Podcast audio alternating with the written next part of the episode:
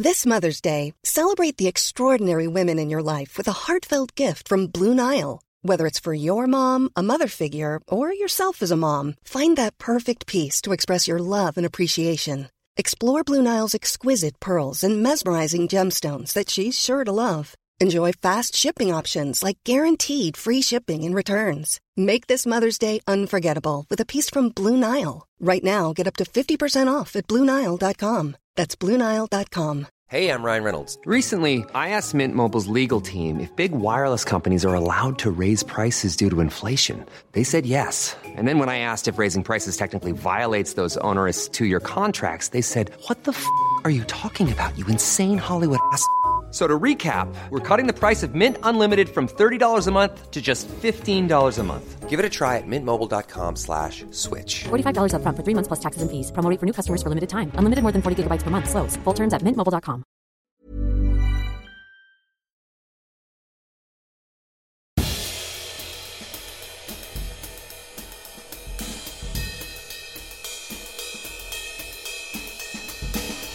Ladies and gentlemen, welcome to episode 43 of Histories of the Unexpected, where we will be audio Googling through history, exploring the history of things that you didn't even know had a significant story to tell, like plates, apes, and apples. Those are three quite random things, aren't they? They're very random. 43 though. We're older. Hmm. We're older than you are in age, but hmm. not quite as old as me. And we'll be following the links in our minds as we come across them, explaining how everything, simply everything, has a history, and crucially, how those histories link together in unexpected ways. Who knew, for example, Sam, that the history of the fart, the history of the fart, was in fact all about political satire and, of course, the Reformation? Or that the history of chalk is all about education and British identity. It's in actual fact, it's the prehistory of the blackboard. Hmm. The man sitting opposite me is the fanatic of former times. It's Professor Extraordinaire of Early Modern British History at Plymouth University. It's Professor James Daybell. And the man sitting opposite me is the high priest of the past. It is the famous historical adventure, the truly wonderful Dr. Sam Willis. Together, we will be piloting you on this uncharted, very dangerous flight into the past. Each week, one of us takes the lead. This week, it's my turn. And we're doing something that I've wanted to do forever. I mean, What have you got for us? the more we do this, the more we realise how many subjects there are that we both really wanted to do. Yes, Yeah, this is the one that I wanted to do. I want to do cats. it's all about the French Revolution. No, it's not. It's all about the French Revolution It's all about Devon in the, And the re- Edwardian period. and the Reformation. no, 1900, 1903, Newton Abbot. Prove it. No, I can't. no, I will do. I will do. It's also about Bristol Museum, and it's about taxidermy, Okay, stuffing cats, good. domesticity. On top of your head. Think about cats. Tell me about cats. Egyptians. One of the things that strikes me about cats, though, we live in an age today where people venerate cats. People love cats. I mean, it does polarize people. There are people who aren't cat people, but people people who love cats really love cats. You know, I mean, any sort of Facebook feed.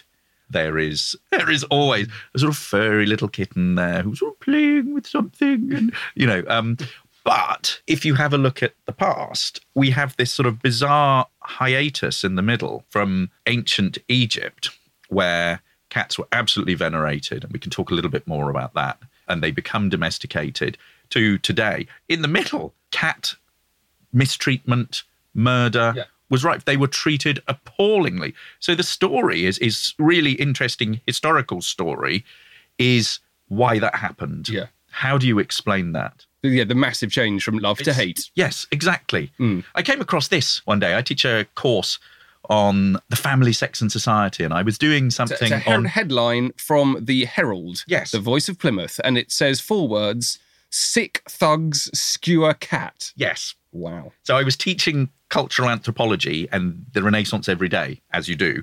And I thought one of the ways of getting to that was actually through a, a book by Robert Darnton that I'll talk about later on.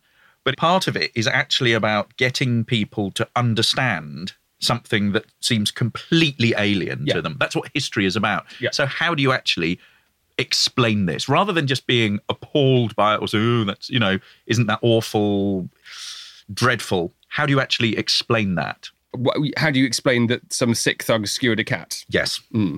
I talked to a vet friend of mine who has basically had to deal with a cat after it has been injured like that. Yeah. Uh, I mean, there is you know, obvious cruelty nowadays, but how do you explain the socio-cultural conditions in which something like that could take place?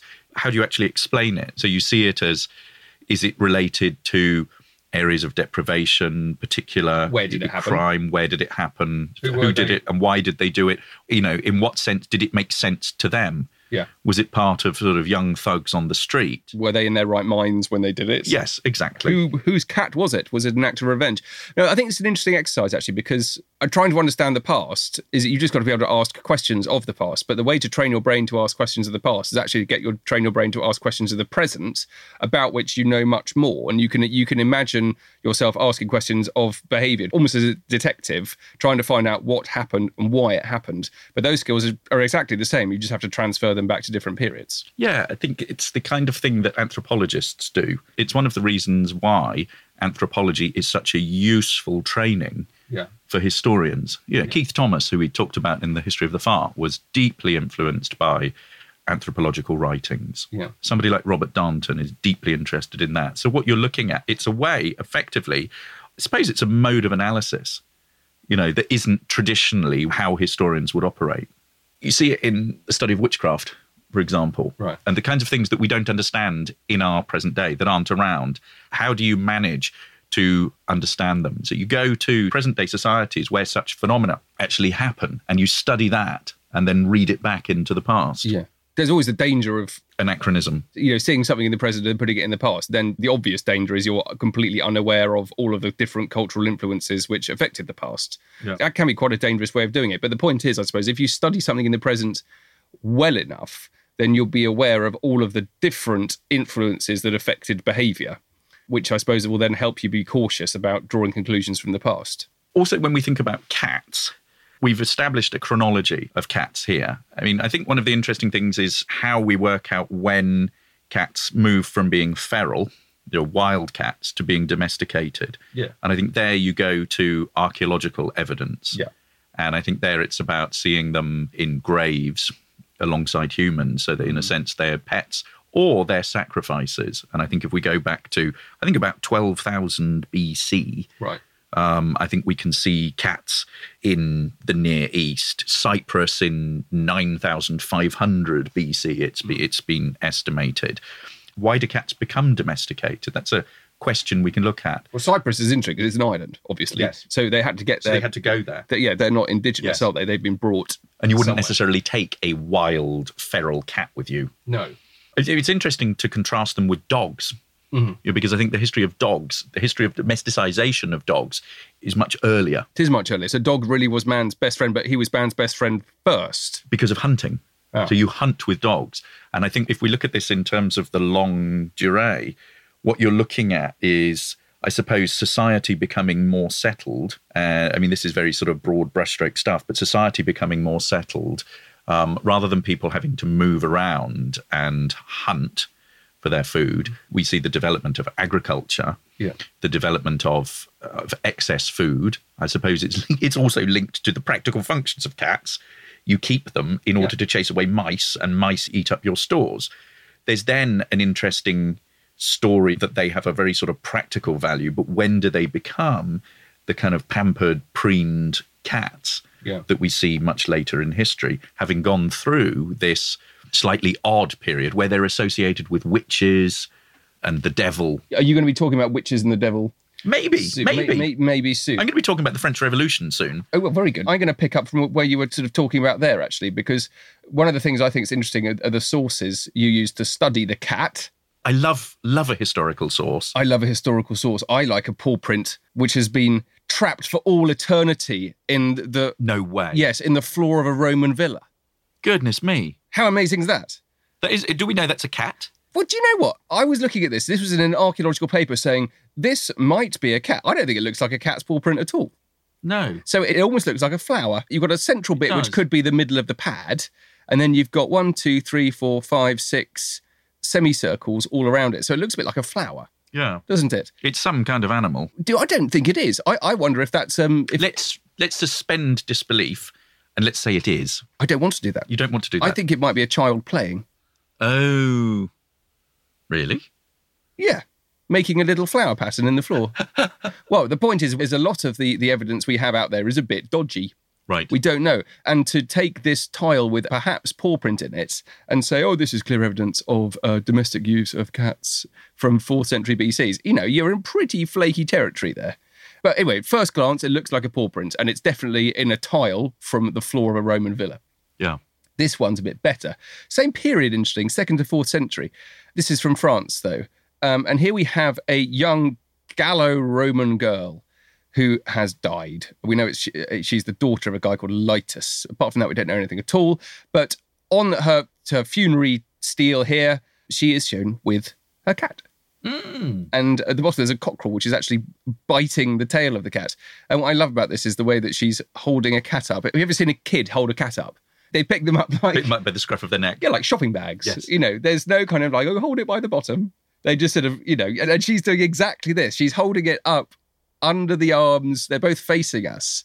And I've seen a child pick up a cat just like that in a valley in Tajikistan. So I love that. So th- that's another way of looking at, you know, the evidence So- of when. Well, the point is, is that she cherishes this cat. Whoever's made this memorial of her has decided to make a memorial of her and her cat. Yeah. I, you know, that suggests that it was a cherished animal.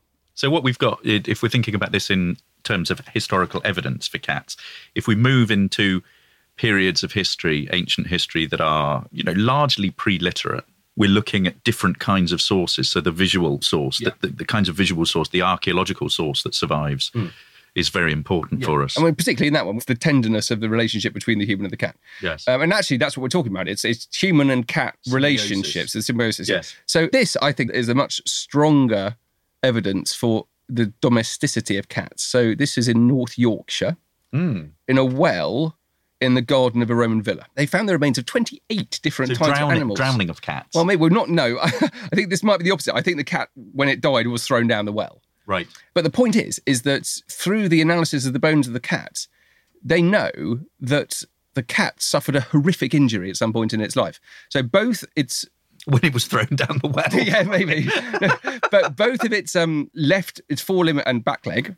I don't know the cat terminology, were both horrifically broken. This one's missing, completely missing the knobbly bit on the end of it. I mean, really, really very badly broken. But there's evidence that those wounds healed and that the cat then went on to live a life. So there's wear post trauma of these bones. Now, what's interesting is that we, we might kind of guess at what happened. So both sides, it basically got hit very hard on one side, possibly being kicked by a horse, mm. being hit by a Roman wheel of a cart or something like that.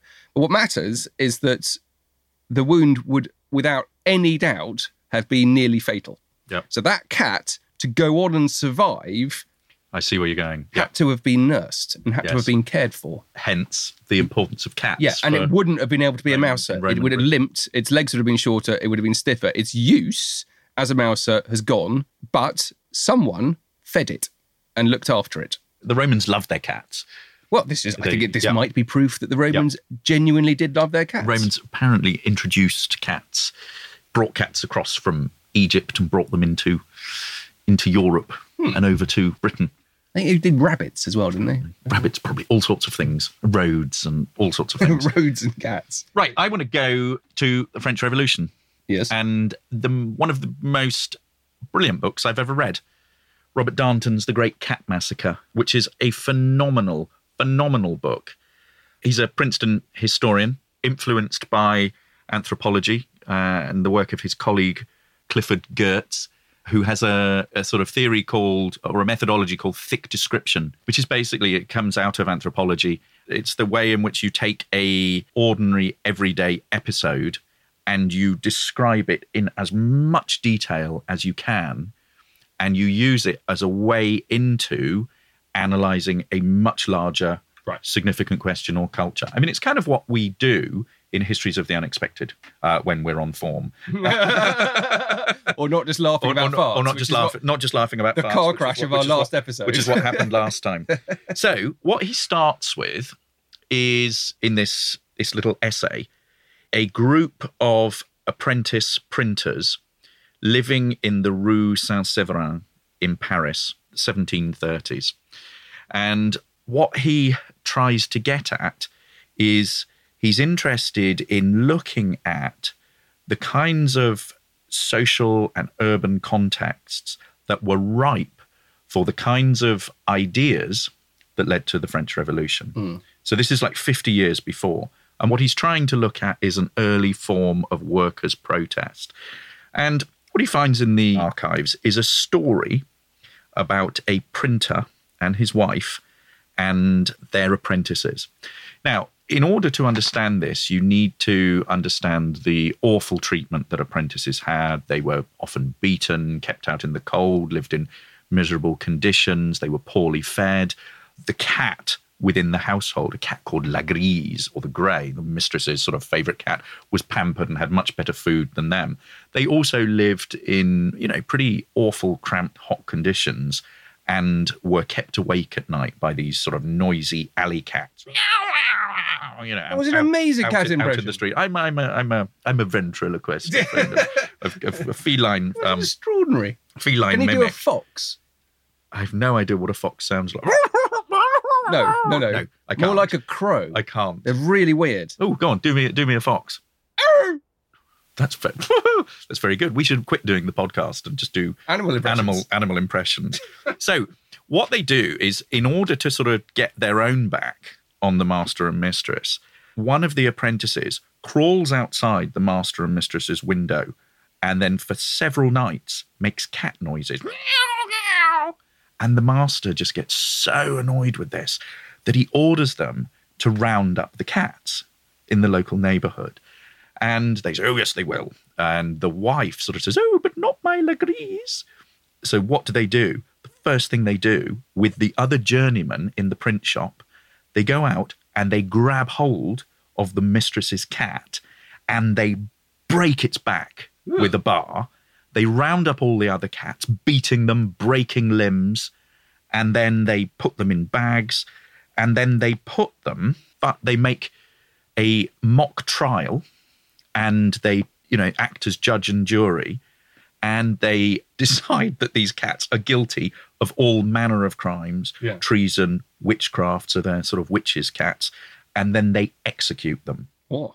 the master then comes in the next day and all sort of shock and horror about it and oh you know we were only doing you know only doing what you said and then once he leaves they then make fun of it so it becomes pantomime and it becomes something that is really important for them sort of subverting and poking fun at the master and mistress. Now this is where Darnton sort of says this cat murder, this cat massacre, back to our thugs who skewer a cat in Plymouth, it seems so alien to our modern day sensibilities that the key is actually understanding how it works and why did they do it. It's actually how can early 18th century apprentices find this kind of thing funny? Yeah. And it's actually getting that that allows you to see something really deep and meaningful about social and cultural and political relations Yeah.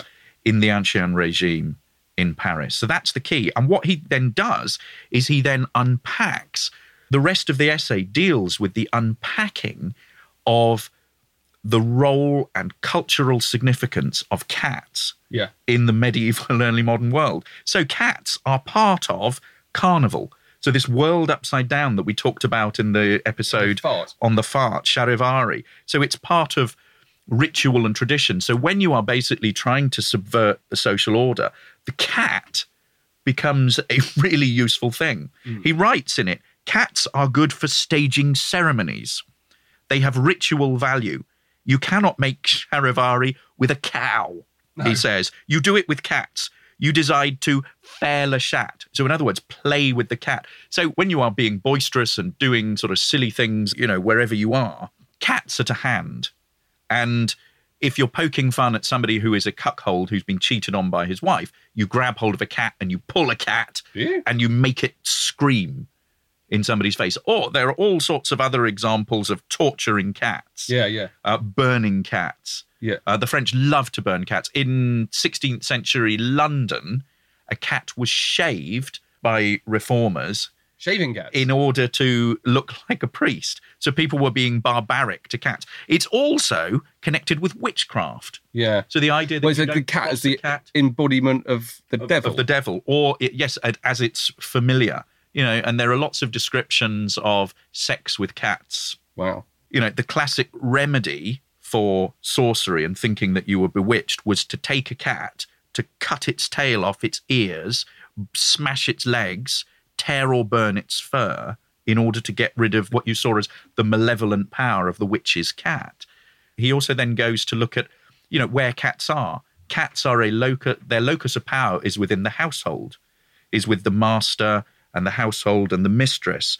And there are all sorts of superstitions tied to that. So when a mistress dies, the cat has a black ribbon tied around its neck.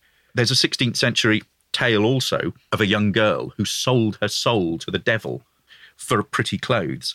And then when she dies, the pallbearers find her coffin really heavy, open it up, and out jumps a black cat. Cats are also associated with smothering babies. So you can already Wow. see how this kind of becomes. How are they associated with smothering babies? They would climb on a baby's cot and sit on a baby's Really? face. And you so there are all these kind of anxieties and associations about cats. They're also connected to sex. The word pussy, you know, we use in sort of very colloquially to refer to a vagina, but the cat as sexual metaphor is very strong throughout uh, early modern France. Cats are connected to fidelity, to female sexuality. So a girl was who was said to be in love was supposed to be in love by a cat, and a, a girl who became pregnant, the phrase was that she let the cat go to the cheese. There's also an understanding that, that in popular folklore, girls who ate cat stew could end up giving birth to kittens. Support comes from ServiceNow, the AI platform for business transformation. You've heard the hype around AI. The truth is, AI is only as powerful as the platform it's built into.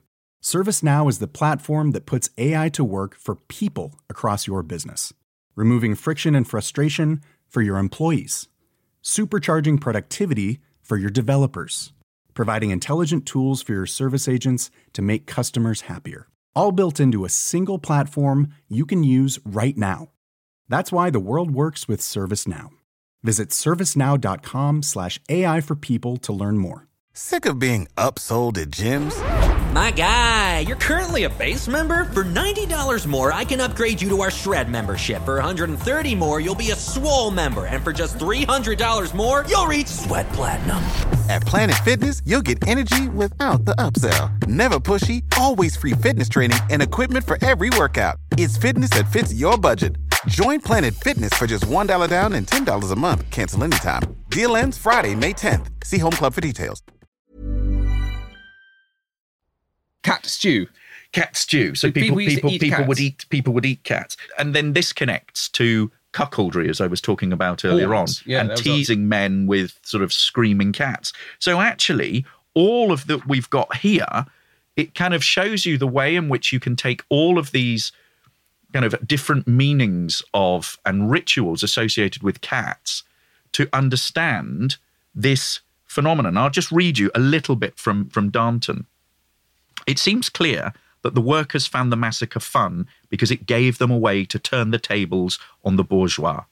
By goading him, the master, with cat calls, they provoked him to authorize the massacre of cats. Then they used the massacre to put him symbolically on trial for unjust management of the shop. They also used it as a witch hunt, which provided an excuse to kill his wife's familiar and to insinuate that she herself was a witch. Finally, they transformed it into a charivari, which served as a means to insult her sexually while mocking him as a cuckold. The bourgeois made an excellent butt of the joke. Not only did he become the victim of a procedure he himself had set in motion, he did not understand how badly he had been treated. The men had subjected his wife to symbolic aggression of the most intimate kind, but he did not get it. He was too thick headed, a classic cuckold. So it's the idea that they use these ceremonies and symbols and rituals to actually turn the tables on them. So there. If we take this, if we take this, bloke. if we take this further, This extraordinary event goes on. He doesn't realise he doesn't realize these- he doesn't realize what's going on. But also, what this shows is that what you have in place.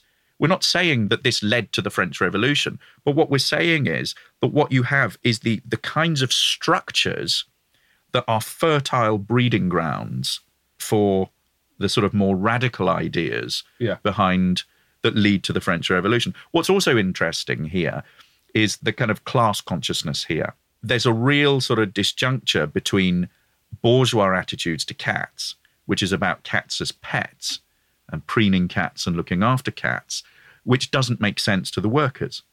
You know, the workers don't keep cats for that kind of reason. It's something to do with leisure and wealth. You know, cats are very practical, they're mousers, and in fact, they are much more used to the sort of um, barbaric rituals of mistreating cats. So the pampering's kind of distasteful to them. It's a reason for ridicule, or it's a kind of a, Absolutely. yeah, yeah. Absolutely. The cat Wow. is the French Revolution. That's amazing. you should all read Darnton's The Great Cat Massacre. Do you want to do dried cats, found cats, or big cats? We'll obviously do both, but you can Ooh, choose. All three. You want to do what do you want to do first? Mm, dried cats. Dried cats. Desiccated cat. Mm, dried Yum. cats. So, uh, I found this wonderful article in the um, Royal Anthropological Institute of Great Britain and Ireland yes. uh, from the 50s, but it's about found cats. Now, I'm, I'm always interested in found things because of my training as an archaeologist. It's to do with discovery and how our understanding is based on chance discoveries. And um, found cats is a thing. People have been finding dried cats under buildings, primarily. How would you dry a cat? Well, it just it gets stuck there, or it's put there under a building and becomes desiccated and mummified through lack of access to oxygen and Gosh. and the world. It's kind of accidental mummification. Got a few descriptions here. Cat and bird found at Hay Hall, Tyseley, Birmingham. Facing each other, the cat with gaping jaws and extended claws, in a square cavity about nine inches deep, surrounded by heavy oak between the outside wall and the lath and plaster inside wall. There was no possible means by which the creatures could have gained entry, and the plaster of the wall at the back was undamaged. House probably built between 1275 and 1300, but inner wall perhaps a later addition. Specimens now on show. That's amazing. Cat and bird facing each other. Here's another one. In the roof of a 14th or 15th century house to the south of the parish church in Little St Mary Street, Bridgwater, the cat was of ebony colour, its mouth open in a snarling way, and its forepaws raised defensively as if striving to fight off an enemy. Ooh. I know. Uh, anyway, there are loads of them. I'll read you a few more because they're just so wonderful. Cat with two rats found beneath 16th century woodwork in a house in Borough Street, Southwark. It holds in its jaws a rat which appears to be struggling to escape, with its legs extended, its mouth wide open, and its tail erect. Another rat, beneath the cat's four feet, writhes upwards as if to bite its captor. Artificially arranged, since no accident could have killed all three simultaneously in such dramatic attitudes. What, are what is going on? Yeah, I had a neighbour round who had lost a cat and wondered whether it got locked in our shed. Huh. And I imagine it's that kind of There you are. Here's a couple of pictures. I'll just read you a couple more. ooh, poor cats. See, this one's been just stuck. Cat found you during demolition of the wall of a 17th century inn in Monmouthshire lies on its side in what appears to be a fairly natural position. Uh, well, just endless. I mean, I've just read one, two, three, four, five, and I've got 40. What's the historical significance of the dried cat? Well, there are basically kind of three suggested reasons for them being here. One is foundation sacrifices. Mm. I mean, that's an ancient, ancient, ancient Yes. thing. Putting things as as sacrifices beneath uh, floors of houses. What I really liked was uh, uh, this other suggestion that they were vermin scares, and that is a cat version of a scarecrow, essentially. So you actually want a dead cat Yeah, to so- scare them off. You think of an effigy of a man is is is used to scare a crow, so an effigy of a cat was used to scare vermin. Uh, and the other obviously explanation is they were just accidentally enclosed. Yes. Um, but these ones which have been deliberately staged in, in this odd position or deliberately snarling or with, with, with birds or with, with other rats does suggest some, something else entirely. yes. Isn't that wonderful? That is wonderful. Yeah. And I suppose you wouldn't have the difficulty of feeding it and looking after it No, and, it's just or there. noisy. It's just literally It's a permanent cat. it's a permanent cat. Yeah. Yes, no trouble. well, I want to move to cruelty to cats. We're going from cruelty to the foundation of the RSPCA. So We've it's, done, a, it's a tale with, domesticity, so it's a tale I'll with tell you what, before we go cruelty, I'm just going to show you one thing. Go on because it'll fit in nicely here. Can you describe that? it is a door with a cat flap. It is. It's a. It is a, A med- church door? the medieval cat flap. Ah, where's that? Exeter Cathedral. Ah. Shame on you for not knowing this. No, no, no, no, no, no. I'm, I'm, I don't follow the, I don't follow the cat flaps of of any cathedral. Well, you should. Medi- my own. medieval cat flaps is a thing. Tell and- me about and- medieval cat flaps. And well, in this example, it's near the amazing astronomical clock, which is in Exeter. ah, So it's all 15th century stuff. And they had a problem with it because all of the cathedral's rats were attracted to the astronomical clock because the astronomical clock had its ropes mechanism lubricated with animal fats, which attracted the rats. So the cathedral cat was given access to the tower behind which was the clock to kill all the rats. So again, just a bit more archaeological evidence for, for cats, which I think is wonderful. excellent. So now you're doing the opposite of this, where this I'm is doing the opposite cherishing a cat, admiring it, respecting it, giving it access, allowing it to come in and out, and but you're going to do cruelty. Cruelty to cats. I'm so sorry. I'm so sorry. So early 18th century. You have already done quite a lot of cruelty to cats. Um, I have done quite a lot of cruelty to cats. I mean, it was one of the things that I found most remarkable about this, just the way in which animals were treated Yeah. before the sort of 19th century. I'm going to talk about the foundation of the RSPCA and how that came about. But I'm going to talk here, start off by looking at this image here uh, by William Hogarth. Stages So of cruelty. Early, early, stages 18th, cruelty. early 18th century. It's sort of in the sort of tradition of Gin Lane, the sort of Yeah. stories of dissolution. It's four little prints um, that follow a main protagonist, Tom Nero, uh, who starts out in the care of the parish of St Giles in the in the field. So the same area that is is depicted in in Gin Lane, and we follow him through his life as a boy here on the street, and I'll come back to talk about this. We follow him to that, to then um, uh, staging cruelty to animals. and another one, he's beating his horse. We then see him turning into a highwayman, and he murders somebody. And then we see him getting his own sort of final uh, punishment for it, kind of licensed form of violence, where he is hanged, and then he is, as as, as most criminals would be, he then goes over to the anatomy table, and what you've got here is uh, is him being dissected, and his intestines spilling out That's very all unpleasant. over it. So the idea, i- it's it's the sort of got to do with cats? it's sort of the rake's progress. What's this got to do with cats? Uh, because what I'm showing is I'm showing the narrative of the four different pictures here, show his sort of fall and demise that starts with him here torturing animals Ah, and I cats. see. There we so, go. um, and as you can see here, there are little boys in the street uh, shown abusing animals and birds. These two boys here Hmm. are trying to stick a, a bone to a dog's tail. Uh, there's another couple of boys here trying to stick an arrow. Two of them are holding a dog down. Another one is trying to stick an arrow up a dog's bottom. Um, the others are stringing kittens up from a signpost or cockfighting. So they're basically just abusing animals. this history of human animal relationships is very confusing, complicated. But Hogarth, if you look at the autobiographical notes of, of Hogarth, and I quote here, he tells us something about why the images were done. And he says they were done in the hopes of preventing, in some degree, that cruel treatment of poor animals which makes the streets of London more disagreeable to the human mind than anything whatever, the very describing of which gives pain. And I think if you start looking at the early history of the RSPCA, the RSPCA became the RSPCA in 1840 when Queen Victoria made it a sort of royal society. But before that, in the uh, late 18th and early 19th century in Britain, what we see is a series of views emerging that led to a much more caring attitude towards animals. You know, they were against the use and maltreatment of animals in, you know, dogs pulling carriages, um, scientific experiments, vivisection, animals as, as sort of cultural amusement, so fox hunting. So it's all part and parcel of that. That then leads to a series of people getting together. And it's interesting the kinds of people who are interested in abolition of slavery, interested in vegetarianism, something that my colleague James Gregory knows an awful lot about. We should do the history of the vegetable uh, at some point. okay, yeah. um, you know, this all leads to the foundation of the Society for the Prevention of Cruelty for Animals. And this society in 1837 sponsored an essay writing competition with um, the prize of one hundred pounds for the winning entry. And I'll, I'll just read out the, the the terms of the competition.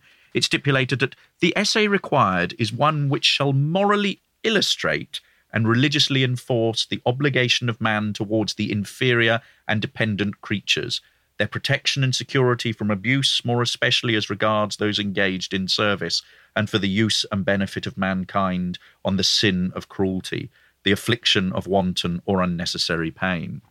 So we see the establishment of this society. So people are, and a series of, of legislation um, that protects animals. There's also an interesting story about the true, not just the domesticization, but the way in which cats become pets Mm. as well, and are treated in particular in particular ways. And I imagine that's a class thing as well. Yes. Yeah. I mean, just sort of strip it back a bit and think about how cats got here as well. I mean, that's really interesting. When we mentioned Cyprus earlier, so Yeah. not indigenous there. How do any Well, things just a, move? a, a particular. How do anything move? Well, they move along trade routes. yes, It's all to do with human ships. human transition. They move by ships and they go along things like the Silk Road. A ship's cat. That's a ship's cat. A ship's cat. Catch That- rats. That's to catch rats, but also is you know superstitious Hmm. thing that you have a ship's cat. I think they found one on the Mary Rose, or was it a dog? I'm not sure. They've definitely found something. I think it was a small dog. Hmm. Uh, one thing about the Mary Rose is interesting is that the majority of the rats left. We know that the Mary Rose is going to be full of rats, Yeah. and that they um they left before it went down. So it's proof that So cat- rats leave a sinking ship. So cats are connected to to trade, to invasion, Absolutely. to war, to Yeah. empire, all those kind of big sort of historical phenomenal movements Hmm. that enable ideas and things and commodities to actually move around. Pets on ships is a big thing. So you know we know that they took pets with them a lot, particularly officers. And so you know if you, you're turning up in Polynesia or somewhere or Hawaii, you're introducing new species as well as recording them, uh, which is interesting. So I like this this idea of the exotic. And I just want to start with this. I, I was on a houseboat near Hampton Court the other week. Oh, what were you what were you doing there? I was spending the night there waiting to go to the rugby final to watch the Chiefs beat Wasps. It did and they won, didn't And they they? won. the It was- it was wonderful. Well done, Chiefs. Big history moment there. Anyway, Richmond Park is full of green parrots. real, not in cages, not but in- real in trees. Absolutely, and there are loads of them.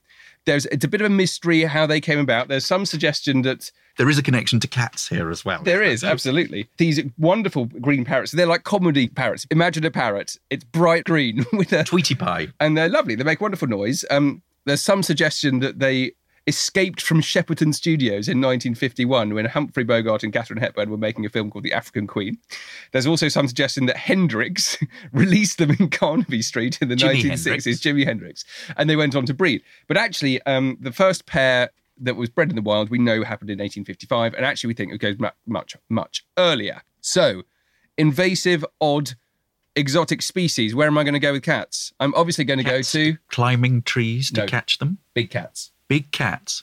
History the, of- the link from parrots to big cats. Yeah, no, it's all to do with invasive exotic species. Ah, excellent. So, what do we know about big cats? I know very little about the story of big cats. We should have done lions. Do you know at least that there are kind of rumours or myths that big cats roam the English countryside? Dartmoor has a has a Has a big cat, yeah. on the loose. But this has been going on for years. There's this kind of rumour that there's a big cat. That Is a big cat. is the only surviving example of an actual big cat which has been roaming the English countryside. Lynx or something. It's a lynx. It's a lynx. It's in the Bristol Museum. It was shot in Newton Abbot Oh, after it killed two dogs. so the history of the cat is a Devonian story. Well, it's only the big Yes, cat in this case. So it's, it's a lynx. It was um, a farmer shot it. It's it's twice the size of a large domestic cat, and it is a vicious looking thing. What's wonderful about it is um, Stumpy tail. it's a bit of a stumpy tail. Yeah, the, the whole it looks quite badgerish, doesn't it? At the back, the kind of the shape, the hump Yeah, shape. yeah. Where did this come from? Now, there's been a, a kind of interdisciplinary, multidisciplinary approach to this. They've been studying it. They're trying to get DNA out of it. So that's a, what I'm showing you there is a photograph of the stuffed animal. The actual animal has been taxidermized. Yes. is that the word? I think. Well, It's been stuffed. Probably. If not, it should be the yeah. word. But in the process of being taxidermized, all sorts of funny chemicals were used, which killed a lot of the DNA. So we don't actually know what we want to know about it. But we know that from its analysis of its teeth, we know that it was in captivity for a very long time before it either escaped or was released into the wild. But it was shot in 1903. What matters about that is that a lot of these examples of big cats have traditionally been linked to the Dangerous Wild Animals Act of 1976, when whole laws about holding animals like this changed. Um, and that some were released and some were escaped. They weren't kept as well. But this one significantly predates that by 70 years. And there's still a great deal we need to know about it. And also, it kind of raises this interesting question of uh, stuffed animals in in museums. Um, a lot of them are not accurately or well identified. There's a whole kind of body, wrong word, but right word, of stuffed animals, which which tell us a great deal about our past, how they got there, not just the animal itself, but we still don't know a lot about it. It's a wonderful kind of open ground for interdisciplinary, multidisciplinary research where you can look at the bones, you can look at the taxidermy, you've actually got it there. You've got the whole thing there. And then you can look at the um, news reports. We can find out about it. There are accession things for the museum. When did they come into the museum? Why did they come into the museum? It's a very sort of Victorian idea of a museum to have these spectacles Absolutely. display. That's why you have the big giraffes and, Yeah. and elephants like we have at the Royal Albert Memorial Museum. Very untrendy now, though. Part of the Victorian Albert Museum's sort of philosophy is their mission statement at the moment is to be this Victorian museum rather than a sort of sanitized sort of modern museum Hmm. that just clears all of that out. That's fascinating. I mean, one of the questions that I have about this is how widespread were cats of this sort? We don't know. You know, We don't and know. how do you start? You know, how do you and how do you start as a historian? How do you start looking at that? Yeah. I, I love the public interest in it because it mm. instinctively links the public back to history. Mm. So everyone goes, well, how did they get there? Yeah. What, what's going on? Why is that there? Because we, we know Were that. we they- overrun by big cats? yeah, this is a lynx, but we, they did used to live here. Yeah. But we know that they were extinct by about the seventh century. So, this is obviously a survival. yeah, well, we don't know. It might have come from Canada and it might have been kept in a zoo. Yeah.